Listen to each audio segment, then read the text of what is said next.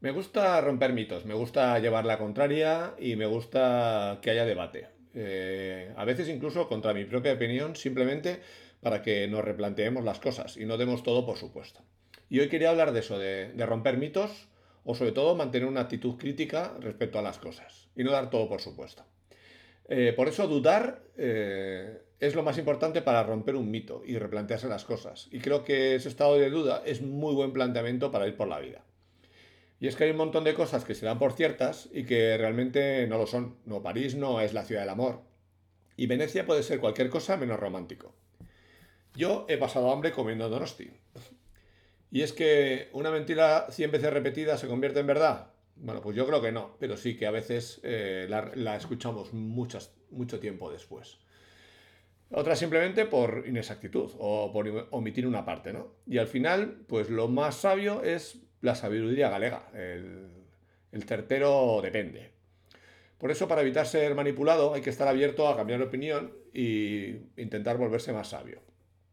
Como hacen deberían hacer los periodistas, hay que beber de diferentes fuentes y contrastar. La, imparcialidad no existe, pero el periodismo, como decía George Orwell, es eh, publicar cosas que alguien no quiere que publiques y todo lo demás son relaciones públicas. Bien, pues eh, sea cual sea nuestro trabajo, nosotros tenemos que partir también de esa premisa, de que hay cosas que damos por supuestas que no tienen por qué ser así, o que se han hecho siempre así, pero no deberían hacerse. En diseño hay muchos mitos que se han dado por supuestos, como que hay que trabajar con eh, imágenes en CMYK y que los RGB hay que convertirlos antes de llevar a imprenta. Bueno, pues yo disiento.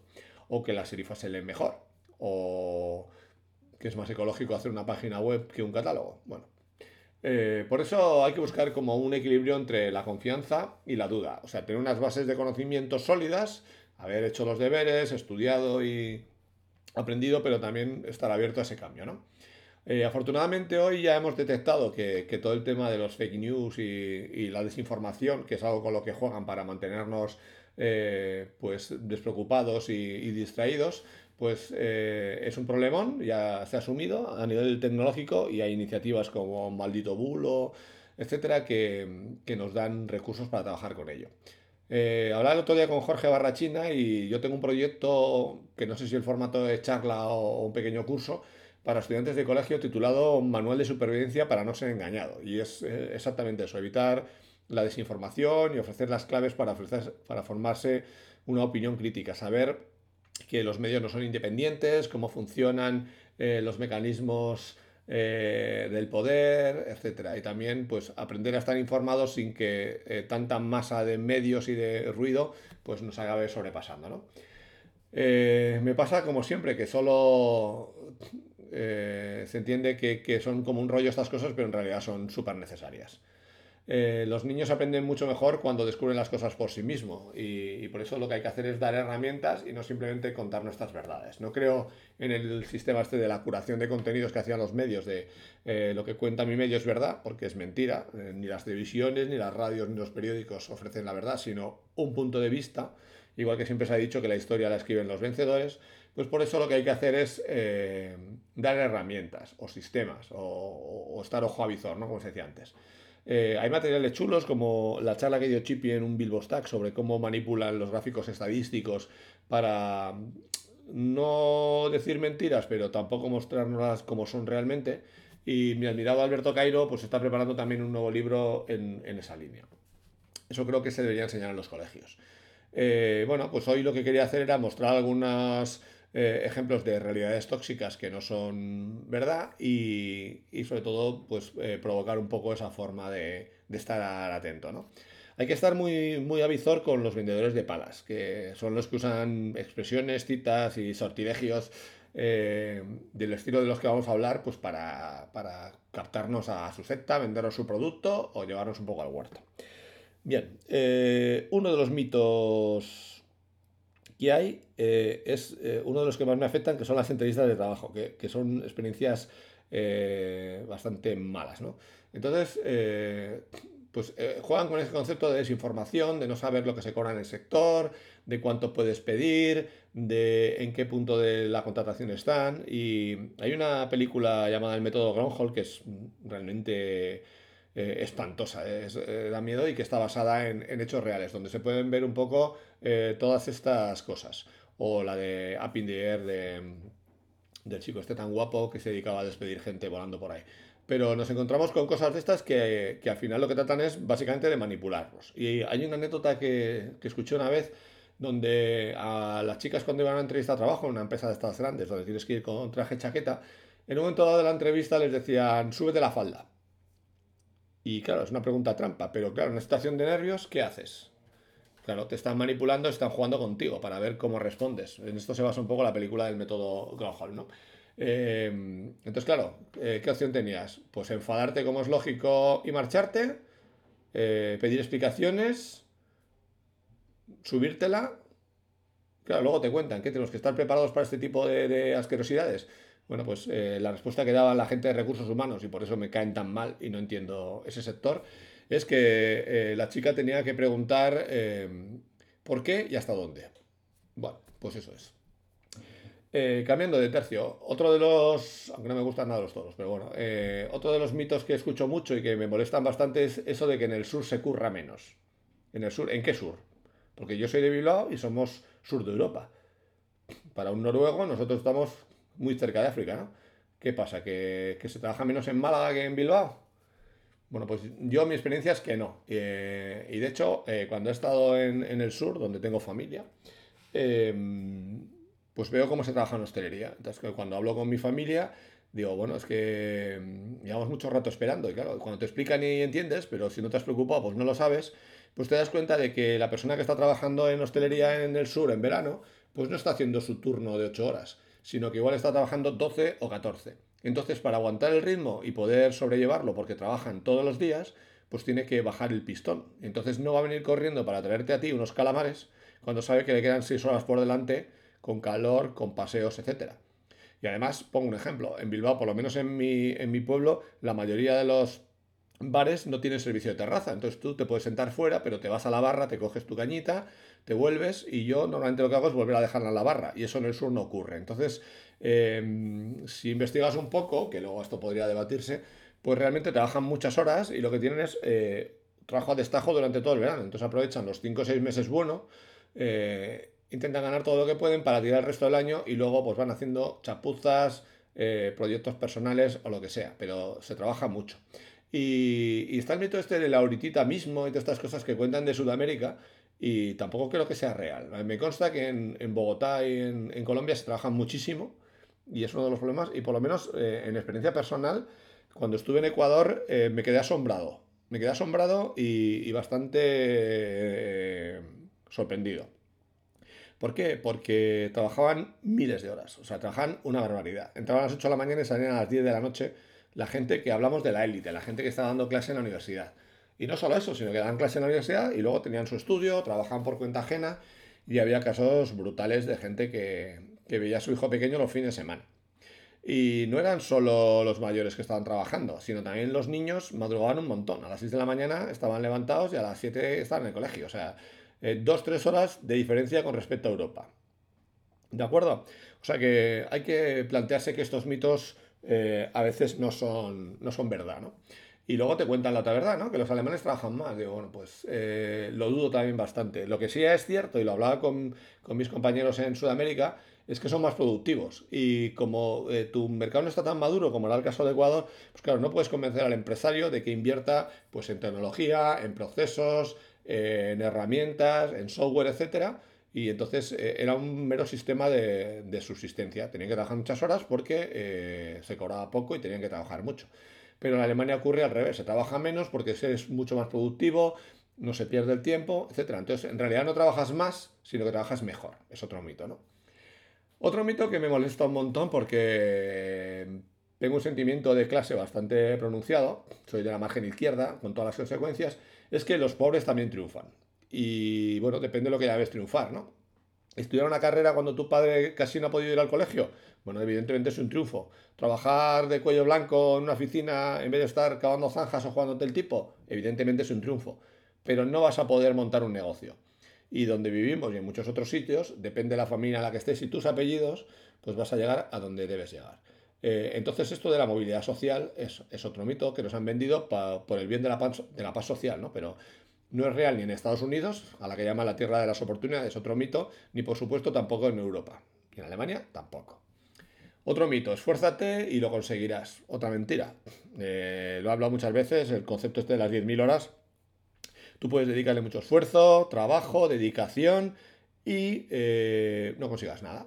O te arruines, o no encuentres trabajo, o lo que sea. No depende solo del esfuerzo, depende de muchos otros elementos, de los contactos, del momento oportuno, etc. Y cuento solo una, una anécdota rápida eh, que podría ser el caso, ¿no? Bill Gates. Bill Gates. ¿Por qué triunfó Bill Gates? Bueno, pues evidentemente se dan muchos factores. Era un tipo inteligente, pero también eh, encajó que, que estaba en el momento oportuno, en el espacio-tiempo oportuno. Y es que un familiar de un compañero suyo eh, era el que cuidaba los ordenadores de una universidad cercana. Entonces les cedía el espacio y podían ir a meter horas. De tal manera que cuando eh, empezaron a lanzar sus proyectos, ellos ya habían dedicado un montón de horas a programación y estaban por delante. Entonces, eh, estaban preparados para cuando vino el momento. Pero claro, si tú estás viviendo en el centro de África, da igual el talento que tengas. No vas a triunfar. Por mucho que te esfuerces. Y esto enlaza pues con lo de siempre, con lo de que emprender es la solución. Y aquí sí que no voy a extender, pero hay que dejar claro un tema. Emprender es para la gente que le guste eh, gestionar dinero, que sepa gestionar el estrés, que sea un determinado segmento social, digamos, y que lo que quiera sea eh, crear una empresa que crezca y hacer una inversión potente. O sea, no, no es para montar una empresita con mis dos amigos y que me vaya más o menos bien. No tienes que tener la ambición de crear algo que pueda competir mínimo a nivel europeo, preferiblemente a nivel mundial y que pretendas y que sea lo suficientemente ambicioso como para plantearte eh, el, petarlo. ¿no? Eh, el éxito es una oportunidad y las, la crisis en chino significa oportunidad. Mentira, mentira. Eso es una frase que además eh, se le atribuía a Kennedy y solo os emplazo porque eh, se lo escuché a Ima Ferraguz, que es una periodista muy interesante, en, en, un streaming de Indolab. Y ella cuenta muy bien la historia, o sea que no es real eso. Hay que ver cómo termina la frase. Hay que ser el mejor. Otra de las historias que nos han vendido y que nos cuentan, los niños no lloran y hay que ser el mejor. Va, tú puedes ser lo que quieras, hijo, da igual que seas carpintero, eh, futbolista, lo que sea, pero tienes que ser el mejor. Y eso es una absurdez. Es una absurdez que además enlazo con el tema del SEO, que hay como obligación. El SEO es lo más importante. Digo, ¿por qué? Si, si en las 10 páginas, en las 10 eh, resultados de la primera página de Google eh, solo salen 10 de los miles de resultados posibles. Y estás compitiendo con gente con otro nivel económico, con otro nivel de conocimientos. Entonces, igual esa no es tu pelea, el ser el mejor. Igual tienes que ser eh, el que está en otro momento o en otro sitio donde no está la gente, o el que tiene una oferta diferente. Entonces, eh, el ser el mejor es eh, como perseguir la montaña, perseguir el Everest y luego matarte en la bajada, porque vas a llegar reventado. Y un caso claro es los ejemplos como Sport Illustrated o el Festival de Cine de Donosti, donde premian em, pues a la mejor carrera del cine o a los mejores deportistas y a partir de ahí viene el declive. Unos mueren y otros pues bajan su rendimiento. Y es normal porque solo puedes ser el mejor durante un periodo de tiempo muy limitado. Y el ejemplo muy claro es eh, la parrilla de Fórmula 1. O sea, ¿quieres ser el mejor? Bueno, pues igual prefiero ser campeón de rallies de la Baja California. No lo sé. Pero en Fórmula 1 hay que tener muchos millones de euros. Hay que estudiar chino. Yo tenía un amigo que estudiaba chino y es una absurdez. es una inversión de tiempo brutal para un retorno mínimo. Entonces, eh, siempre hablo del ROI y lo tengo siempre en cuenta, qué retorno tiene sobre, sobre lo que estás haciendo yo trabajo para los chinos y, sé de lo que hablo y están trayendo ya las oficinas de las empresas de Euskadi a chinos para que lleven el trato con proveedores. Entonces, ¿qué es mejor? ¿Coger a un ingeniero que va a cobrar una pasta porque es ingeniero y habla chino y va a tener que ir a trabajar a, China durante largas temporadas y luego se va a cambiar de empresa porque no puede quedar a jugar al pádel con sus amigos, ni salir a tomar un zurito a pozas, ni ver a su familia? ¿O coger a un chino que ya habla chino y que sabe un poco de castellano y traerlo para acá a que viva como un ministro, pagarle un sueldo digno y, saber que puede negociar perfectamente. ¿no? Yo creo que la segunda opción es mucho mejor. Y luego obviamos otra, que son los hijos de los chinos, que ya son eh, más de Bilbao que yo. O sea, porque han estudiado en la Castola, saben chino, saben castellano y encima son unos vendedores mucho mejores de lo que somos nosotros. Hay que innovar, hay que hacer las cosas diferentes, hay que usar el pensamiento lateral, hay que salir de la caja. Todas estas porquerías eh, para mí también es otro mito que hay que romper y a veces sí que es cierto que hay que eh, cambiar las cosas, pero a veces simplemente lo que hay que hacer es hacerlas un poco mejor. Como en el cambio climático, pues lo que hay que hacer es eh, crear mejores packagings y desechar otras cosas. No hay que hacer un cambio disruptivo. Eso es arriesgado y, un poco lotería, ¿no? Entonces, el primero que hace algo nuevo siempre se da la leche. O sea, antes del iPad estaba el Newton y eso fue un fracaso absoluto. Entonces, como decía Picasso, es mejor copiar. Le tiene que gustar a todo el mundo. Y esto tiene mucho que ver con el tema del diseño y es algo con lo que no puedo. Eh, ese, ese, rollo de, ah, qué guay, y luego por detrás es una mierda y todo esto, eh, no le puede gustar a todo el mundo. No hay un elemento universal eh, estéticamente que, que, le agrade a todo el mundo. Y un ejemplo claro es la música. La música es algo que está en nuestro ADN y que, que llevamos durante siglos de evolución y a no todo el mundo le gusta la misma música. Y de hecho, os reto a que, a que veáis un kabuki, una ópera japonesa, a ver si aguantáis. O que le pongáis un, concierto de, rock escandinavo, de son metal, eh, a, un árabe. Pues eh, las escalas son diferentes. Las escalas occidentales, orientales y árabes son distintas. Y entonces nuestro oído no está preparado y tenemos que realizar un esfuerzo suplementario. Entonces, igual que los gustos en gastronomía, no es que esté malo una comida, es que igual nuestro paladar no está preparado para ello. Y el paladar se forma cuando somos pequeños. Cuando tienes 40 años ya no puedes reeducar a tu paladar, tampoco puedes reeducar tu oído ni puedes reeducar tu vista. Entonces, hay que olvidarse de que algo le tiene que, gustar a todo el mundo. Otro mito que me gustaría romper, eh, el trabajo realiza, y es algo que me vendió mi padre toda la vida, que el esfuerzo, que trabajar. Eh, mira, como decían los punks, eh, si el trabajo fuese salud, se lo quedarían los millonarios. O sea, es mentira. El trabajo es como el deporte a alto nivel, destroza la, parte del ser humano que más utiliza. Yo que estoy todo el día con ordenadores, pues tengo la, vida la vista machacada.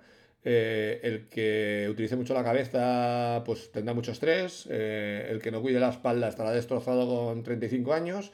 Las piernas etcétera. Si no trabajásemos, estaríamos más sanos, eso que no te quepa duda. Lo que pasa es que nos lo han colado muy bien y nos vendieron el mito ese de que el trabajo dignifica.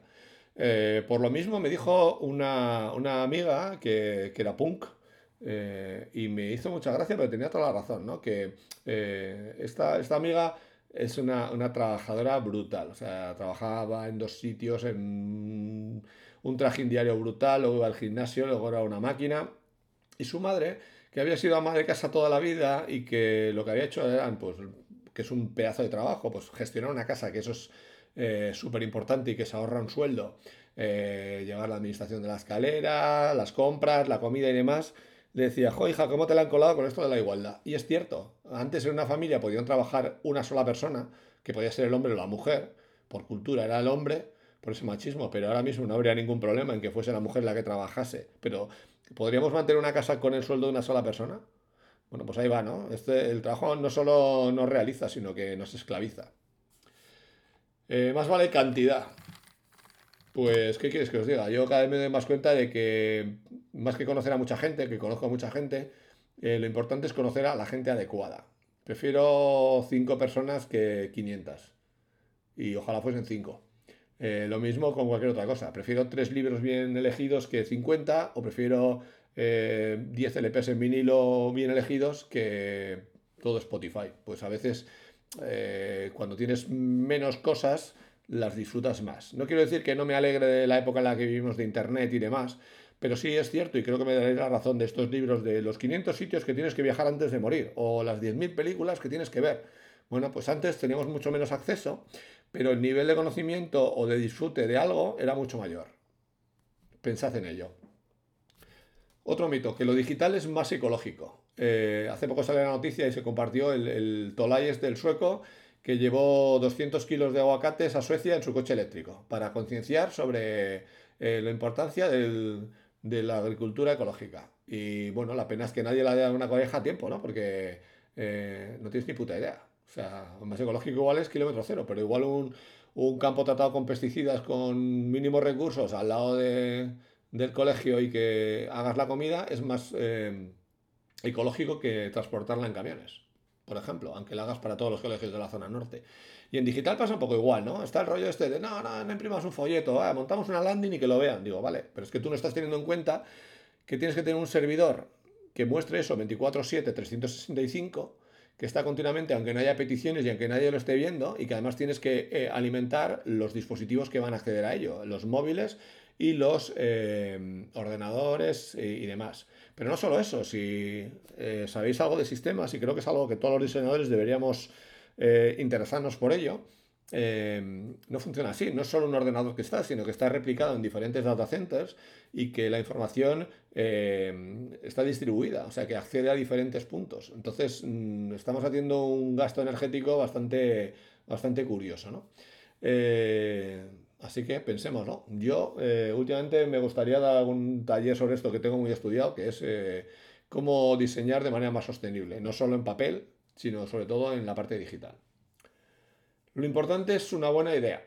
Pues otra de las falacias, como que listo es mi niño y, somos los mejores. No, pues no, lo importante es la ejecución. Y lo he hablado con mucha gente que le va mucho mejor que a mí. Por eso, si no tienes músculo para invertir, tienes que ser muy rápido, porque va a venir alguien, te va a copiar y te va a mejorar tu proyecto. Entonces, si tu proyecto de startup es que no voy a alquilar patinetes, pues ya puedes hacerlo rápido y monetizarlo, porque como pienses a dos años vista, va a pasar como ahora, que va a haber 10 compañías distintas y que van a pujar a pérdida para sacarte del mercado, que es lo que está haciendo Amazon. Da igual que tú montes una pequeña librería de autor eligiendo muy bien los títulos. Si va a venir Amazon y te va a barrer, porque le va a dar igual perder dinero, porque lo gana por otro lado. Amazon gana dinero con los servidores, no con los libros. Le da igual perder pasta. Y un ejemplo de la música que me gusta mucho, si conocéis el grupo de Clash, que es un mitiquísimo, con su rock de Casbah, bueno, pues eso ya lo hacía Rachid Taha, que es un músico que me encanta, eh, con sus colegas y de hecho se supone que de clase basaron en él para grabar, ¿no? Entonces, eh, ¿quién está haciendo lo interesante? Pues Rachid con sus colegas, pero luego vinieron desde fuera y dijeron, hostia, esto es interesante, vamos a coger estas melodías, le vamos a dar una vuelta con lo que estamos haciendo ahora y el resto es historia, ¿no? Pero bueno, eh, yo he tenido muy buenas ideas, pero si no las he llevado a cabo no sirven para nada. esa idea típica de los pájaros que se posan los cables de luz, y como son cinco cables, pues eh, están componiendo con, su, con la forma de su cuerpo una melodía. Esto se le ha ocurrido a un montón de gente, entre ellos a mí. Pero si luego no haces un producto y lo muestras, pues no tienes nada. Entonces, el que haga una animación fantástica o haga un corto o lo meta en una película o, venga Pixar y te haga una película, pues entonces la idea merecerá la pena. Pero está claro que la ejecución es la clave. Eh, por eso no me gustan nada las aceleradoras que se basan en copiar ideas. O sea, lo que hay que hacer es eh, quizás, y es algo que falta en, Bilbao y que echo de menos, es una empresa especializada en, llevar proyectos digitales al más alto nivel, a coger un proyecto y hacer que la ejecución sea excelente, tanto a nivel de desarrollo como de promoción, como de posicionamiento, como sobre todo en diseño. Eso es lo que, lo que yo eh, echo mucho de menos. Eh, voy a, no voy a alargarme mucho más porque estos temas la verdad es que me, me gustan mucho porque me estoy replanteando pues, las cosas continuamente. ¿no? Eh, hay que acabar lo que se empieza. Bueno, pues no, no tengo obligación. O sea, este podcast, eh, ya dije el otro día que estaba muy de bajón, que lo iba a terminar porque tiene su ruta, pero no creo que haya que terminar lo que, lo que se empieza. O sea, si tú empiezas un libro y tienes 30 años y el libro es una porquería, pues lo dejas y punto. Copycat, eh, perdón, Copycat no, eh, Moby Dick es un, libro maravilloso y yo no he conseguido terminarlo. Vale, que hay película y está bien, ¿no? Pero eh, bueno, pues no, me engancha en ese momento, igual algún día lo leo o igual algún día no lo leo, pero no hay que acabar lo que se empieza. yo cometí el error de decirle a mis padres que iba un día a una clase de música y me pasé una década o más yendo al puñetero conservatorio, que es una cosa que odio, y yendo a Barcelona a examinarme al superior eh, y perdiendo horas de clase y perdiendo horas de estudiar y, haciendo muchas cosas mal en vez de hacer una bien. Entonces, eh, cuando abandonas algo a tiempo, pues realmente es una victoria. Eso lo llevas a la guerra, lo llevas a un proyecto o lo llevas a aprender algo. Y si de repente se me cruza el cable digo, no, voy a aprender programación funcional. Bueno, pues igual si abandono al de una semana es más inteligente que si abandono al de dos años cuando se me haya caído el pelo y vea que no soy capaz de tener una línea de código. Entonces, bueno, pues yo soy partidario de cuando algo no merece la pena, puerta. Ya sea gente que no te responde o ya sea una comida que no te gusta.